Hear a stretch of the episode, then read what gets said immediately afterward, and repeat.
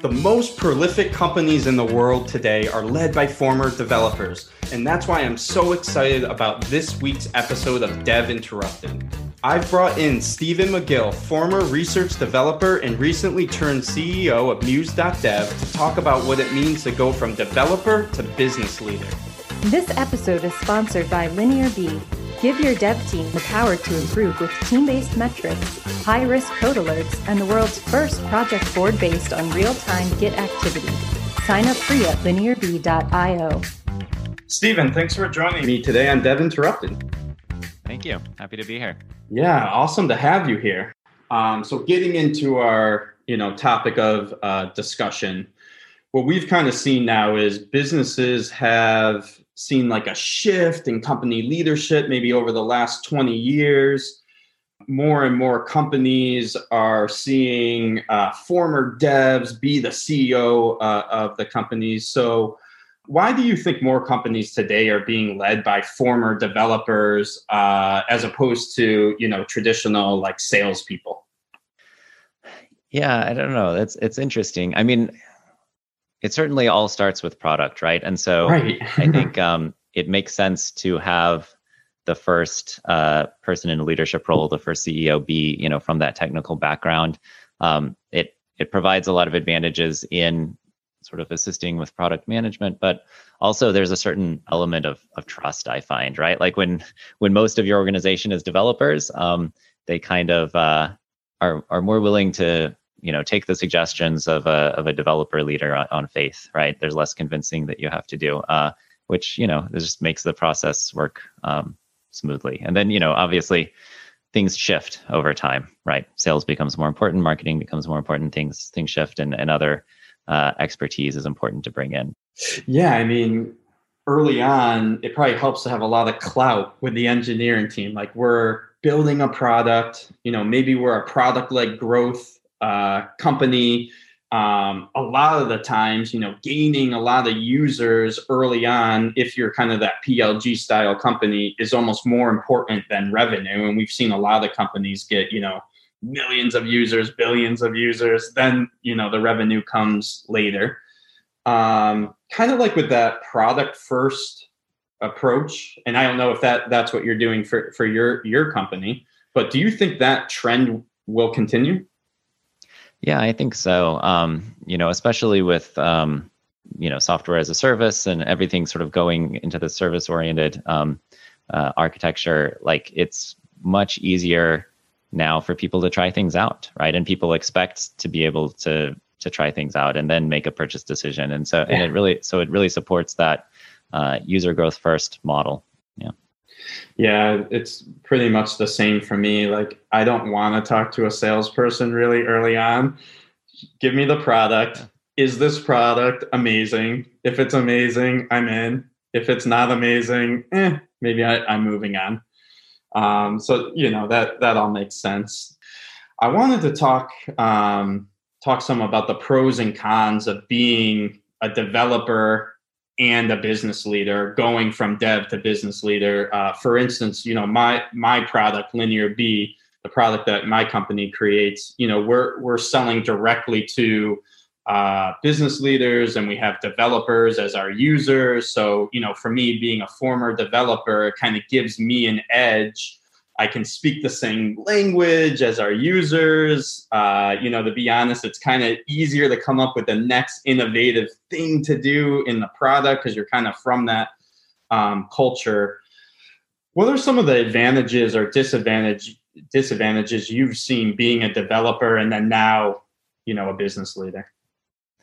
Yeah. Um, so first of all, it's definitely the same way for me. You know, our, our product is very developer focused and, and we view developers as our core users. And so, you know, it helps to be able, you kind of have to be able to uh, explain what a null pointer exception is and know what a thread safety error is to, to show sort of the impact of the product and the value.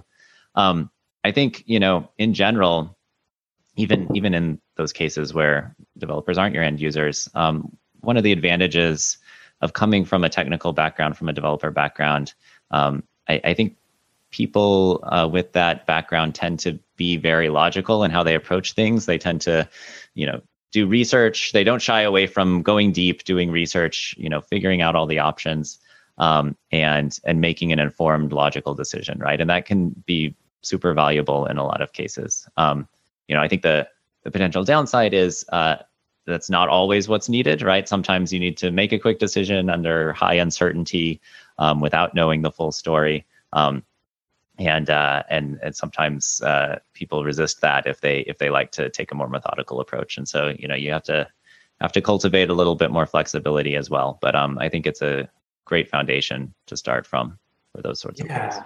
There's a little bit of a, a, balance there. Actually, so, you know, before I, I founded Linear B in my former role, you know, I was a developer, then I was a team leader, and eventually I made my way onto the executive team as a as a VP of engineering, right? And I was probably like one of the last people to join the engineering team. There was always always like the sales driven CEO, the salesperson was there, customer success and product, and then finally me. And one thing for me is like what I felt I could really bring to the table that the executive uh, team was lacking is like that product perspective, customer perspective, what features are really being used, which ones are not being used. I always felt like that was an advantage for me coming from dev to, you know, being part of the of the business group. Um, have you seen that in your career as well? Kind of just bringing that product mindset a little bit. Yeah, definitely. You know, I think um, there's a lot of uh, similarity between what makes a good project product manager and what makes a good you know uh, CEO or, or C-suite level leader, you know, CTO uh, type perspective, which is really about bridging that gap between um, the technology side and the customer side, right? And and being able to to speak to both uh, both camps, right? Speak both languages. Yeah, yeah. Now on, on the downside, at least for me, when I took on that role, I didn't know all of the sale, sales lingo, the revenue lingo, cost of CAC, cost of acquisition, you know, all of that that kind of stuff. I was weaker in that that area for me. And that's what they talk about, you know, at, at the executive table a lot, right? And for you, so, you know, if you could wave a magic wand and give yourself like plus 10 ability stats in one category, what would it be? Yeah, so I think one thing that you know I've always been working on over time, and you know continue to try and improve at, um, that was that was new to me at first was uh, this idea of sort of not being personally responsible for things, right? So like when I was a developer, when I was an individual researcher, um, right, I I was doing the work. I knew what I could do and what the time frame would be, and and so it's easy to plan for that sort of thing. When you're planning for a large group of people to collectively do something, um, you really have to think things through a lot more, and you know start start farther back um, and really really set up those processes that you know will get to that end result um, and and provide robustness to you know sort of who's doing individual tasks and, and make sure that that things happen as, as they should. And so setting up those processes was a new experience right? Um, and something i continue to to learn more about and, and try and improve at. So you know i think it would be in that in that process management operations sort of side of things uh, that's where i'll put my uh, new ability stats, my plus 10 here. Yeah, I'm really happy you were kind of open and honest about that because as technical people, there's a certain sense of control when around the code or you know if I, you know, write it one way, it will have this outcome every time and I'm the one doing it. And of course, you know, as you get into more of a leadership role or a CEO role, CEO role, like you have to scale and think about these processes and and uh, rely on other people. I was wondering if you'd be willing, or if you have any uh, story that kind of like epitomized this challenge for you. Yeah, that's a good question. Um, I I don't have I don't have a story. I'll tell you something I do always struggle with that okay. I'm trying you know I'm always trying to optimize, which is like this balance of I mentioned processes and you want to you know set things up so that the expected outcome happens and and you get the expected quality level and everything and um like to do that without a bunch of meetings and a bunch of synchronous work um I think is uh is like magic. Like the people who are really good at that, um, you know, that's something that I always strive to improve at. Because like uh, it's so easy to just your whole day becomes meetings because you've got to ah. check in on X, Y, and Z, and then uh, you know, is that really the most efficient uh, way to go about things? So I think my calendar is the best gauge for me of how well I'm succeeding at this. Yeah, I, I love it. I think like with the development culture, we always come with this asynchronous mindset. Most of us do not like meetings. If you have a more sales driven uh, CEO, it's like kind of meetings is the way to get things done. At Linear B, we're huge into asynchronous work, um, asynchronous communication. And that actually reminds me, you know, if you are going from like a developer to a uh, more of a business role, it's great to bring some of that previous culture, you know, in into the system. And like for example, one thing that I felt again when I went from like uh, you know dev to manager and then eventually uh, VP of engineering, that continuous improvement mindset I think was huge. So you know, usually in in the dev or tech world, we always want to continuously improve. It's kind of baked into agile. We got to learn the next technology that comes out. I felt like a little bit on that executive team, like that they didn't really have that mindset as much. And it really helped me to learn some of that. Okay, like I don't know about, you know, revenue, cost of acquisition, blah, blah, blah, blah, blah. But I know how to put the dis- discipline in to study it and to uh, continuously improve. So, you know, that was awesome. Yeah. Um, Blameless, uh, blameless retrospectives too. That's another great dev uh, dev practice. That's great to carry forward into business. That is perfect to have have at the biz- business table. Like really great, great point. I, I love it. Um, I wanted to talk a little bit about actually, you know, starting a company and how to turn, you know, just an idea into an action. Um, for me, about five years ago, uh, that last company that I've been talking about was uh, CloudLock, and we, you know, eventually um, got acquired. And after that, I kind of wanted to find my own path. That's when I ended up uh, founding Linear B. But the thing is, you know, as you probably know, finding that great idea or identifying the next big opportunity in a market, it's super hard. And even now that I have a full operating uh, company and revenue driving product, it's still really hard to identify and prioritize the next opportunity. So I wanted to ask you, you know, how do you identify opportunities in your space and take it from I have a I think I have an idea to action? Yeah. Yeah, I think the first step is uh, for me is just clarifying the idea right because like you you want to have your idea in a form where uh, you can tell 10 different people and have them all come away with the same notion right? Like it shouldn't often when when ideas first come to you there's a lot of context that's like in your head assumptions you're making that maybe aren't part of how you describe it. And so you tell that to someone else and they bring their own background and their own context into that.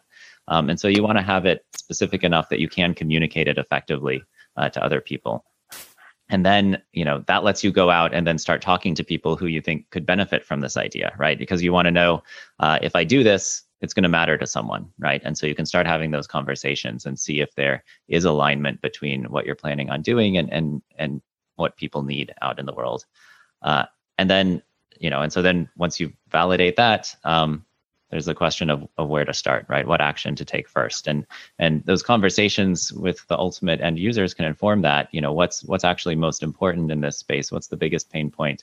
Um, but then once you identify that you have to you know then it then it becomes project planning right? You have to think what actions do i need to take to effectively deliver this and start down that road? And then um, you know it's an iterative process right? You get the first chunk of your idea realized you know it becomes it becomes reality. Uh, and then there's a question of what's the next step and, and the process repeats. Yeah i'm so happy you described some of those things. You know when when i was a developer or coding like if i had an idea i could just implement it in code and then the product kind of spoke for me. And i've had the same you know problem once in a while here where where as you know being a coo at linear b i have an idea but if i don't say it in the right way it doesn't resonate you know with my my audience and i have to like keep working on how to say it so i can relate to that so much i'm, I'm happy you you brought that up Um, I wanted to ask you, you know, how do you prioritize uh, which ideas to, to work on? Because there's probably, you know, so many of them that might come to you. Yeah. Yeah. Uh, I mean, so certainly impact and, and what you know of, you know, what'll benefit your customers plays a big part in it. Um, but, you know, there's also, um, as, as you know, and as I imagine the, the listeners of this podcast know, there's often technological considerations around what makes sense to do in what moment as well. And so you have to sort of balance those two. Like it might be the best thing, you know, from a product perspective might be to implement X right now, but you know, you're not ready to do that until, you know, A and B happen. Right. Um, and so, uh, you know, I think this is where, um, this is where it's really valuable to have someone who has that product management mindset that uh, and is able to to look you know look long term and and figure out like what are the steps that we need to uh, to implement the things we need to implement and also maximize our possibilities. Because you've got to stay agile. I mean you know companies at our stage right it's all about being agile being responsive um, and so you want to keep opportunities open as much as you want to sort of drive down a single path have you ever made the wrong choice of what to work on next oh definitely yeah yeah um, yeah uh, you know um, I think, you know, like I said, the, you know, off things change quickly, right? When you're at the early yeah. stage of a product. And, um, and so we've definitely sort of, uh, put the, you know, applied the gas on a particular, in a particular direction, um, and then realized, you know, a couple, you know, sometimes as early as a couple sprints later, right? Um, actually, that's not as high priority as we thought. You know, we've had 15 more customer conversations since then we've learned a lot more um, about you know what what people's experience is and actually this this is the other priority and then you know and then that's that's always difficult like what do you what does it making those decisions to switch uh, to switch paths uh, you know there's impact and then you got to think that through. And so I, i'm curious how you approach that. Yeah you know what? In that situation i think it's just like the fail fast mindset. The sooner you can just admit to yourself or admit to the people you know that are work developers that are working on your team like everyone appreciates it. Like listen this, we messed up. This wasn't the right thing to do but i think this is the right thing to do. And here's why. I think that kind of just rallies people and everyone's excited to do the next thing and you go and get that customer feedback and you do that a million times in small iterations. And yeah, for for me, it's just being open and honest about the quick failure and moving on. Um, good advice. Yeah, and you know, I, I wanted to ask you a little bit about like the uh, taking action side. We talked about the setting priority side and maybe uh, uh, you know the idea side. Um, and one story I wanted to tell. So, so my co-founder is Ori Keren. Um, he's our our CEO as well and he happens to also be a great developer. And so for us, you know, uh, years ago now, early on in the company, when we had this early idea for, for Linear B, Ori was actually able to code a lot of the product and get a prototype going for us and get, you know, early adopter customers on. We actually didn't even have to hire um, too many developers because, you know, Ori had a great vision and he could do the work. Um, I was wondering for you, coming from that research background, if being a you know actually having those uh, development skills early on, have you seen any uh, impact on action for you? Yeah, I mean, I think it definitely um, it definitely helps because I can you know often do things or answer questions that I have myself. Right, you don't have to go to the team and say, "Oh, can you write this script for me? Can you pull this data?"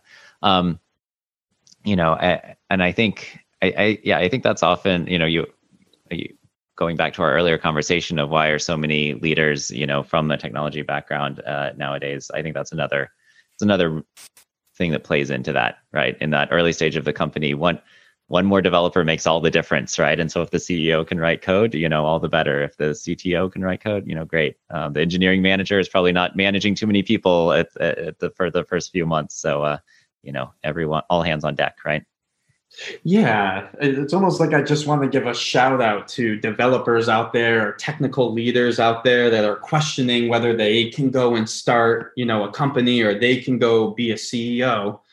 Um, let's just acknowledge that early on, you know, being able to contribute code and actually build the product is one of the most important things you can have. If you just come in and you're some high level CEO with just a vision, like that's not always the best thing. Okay, and so you know, you know, one of the last things or discussion topics that I wanted to bring up with you, um, I want to talk about making that transition from developer to being a company leader or or a CEO in your your case. And you know, while the title itself might just switch overnight, hey, I went to found a company, now I'm a founder and CEO. Um, you know it doesn't actually happen that way maybe more on a, a person level a personal level. There is a transition that you go through. Um, do you have any strategies that you've used um, to help yourself become a, a more well-rounded business leader?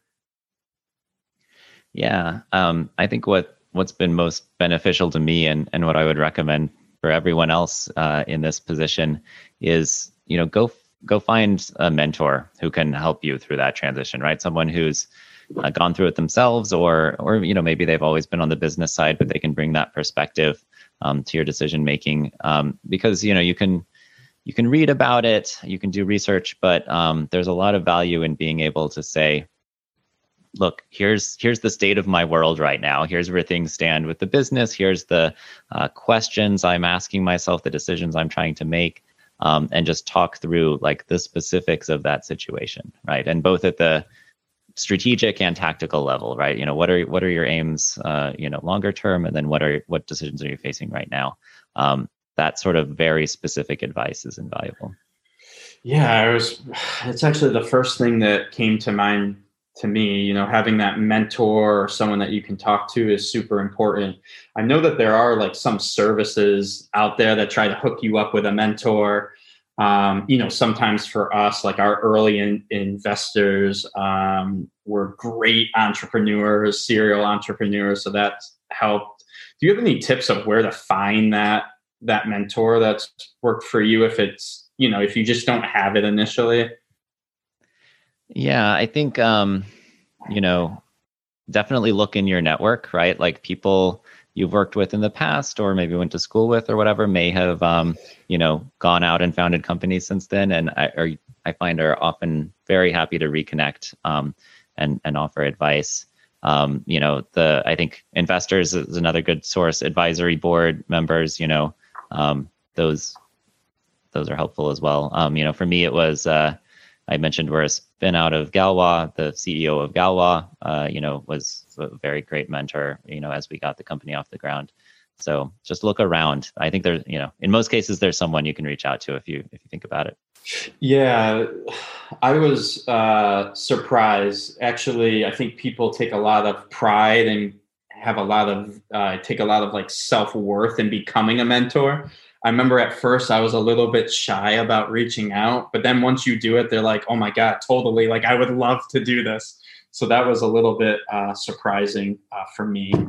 Um, I wanted to ask you: Is there any tips that you would give to a younger version of yourself that you know you kind of know now that you've been through this a little bit?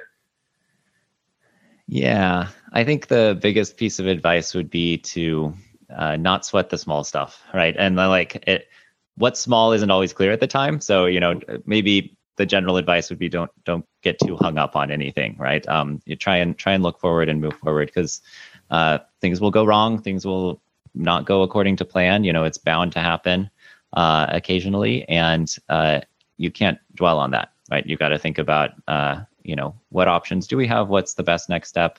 Um, and uh, and move forward. And I think it's, uh, I don't know, I, I, I that's another thing that I've find often comes with an engineering mindset is you you want everything to be perfect. You want your code to you know be uh, be exactly right and, and do the right thing under all circumstances. But that that doesn't really happen uh, at a business level, and so you have to go with the flow sometimes. Right, it's almost impossible. It's yeah, it's probably just not even a reality at the, at business level. Um, and then on the flip side of that question, you know, is there anything um, that really wasn't that helpful or I don't know, things not to do. Yeah, I think one Tough thing question. that comes to mind is uh, just uh, sort of trying to be involved in everything, right? So initially, I thought, uh, you know, if I go to all the daily stand-up meetings and I go to all, you know, have uh, one-on-ones with everyone all the time, and you know, like just really stay involved in every aspect, uh, you know, that'll that'll benefit things, right? I'll have more awareness. I'll have, you know, uh, and you know, there's some truth to that, but uh, you know, I think the trade-off is, uh, is, not necessarily there, right? You have to, like I said, set up the processes, put the people in place, have the trust that you know things things will work out, and uh, and step back. And so, you know, I think that stepping back uh, step is important, and uh, mm-hmm. that would be my advice. Yeah.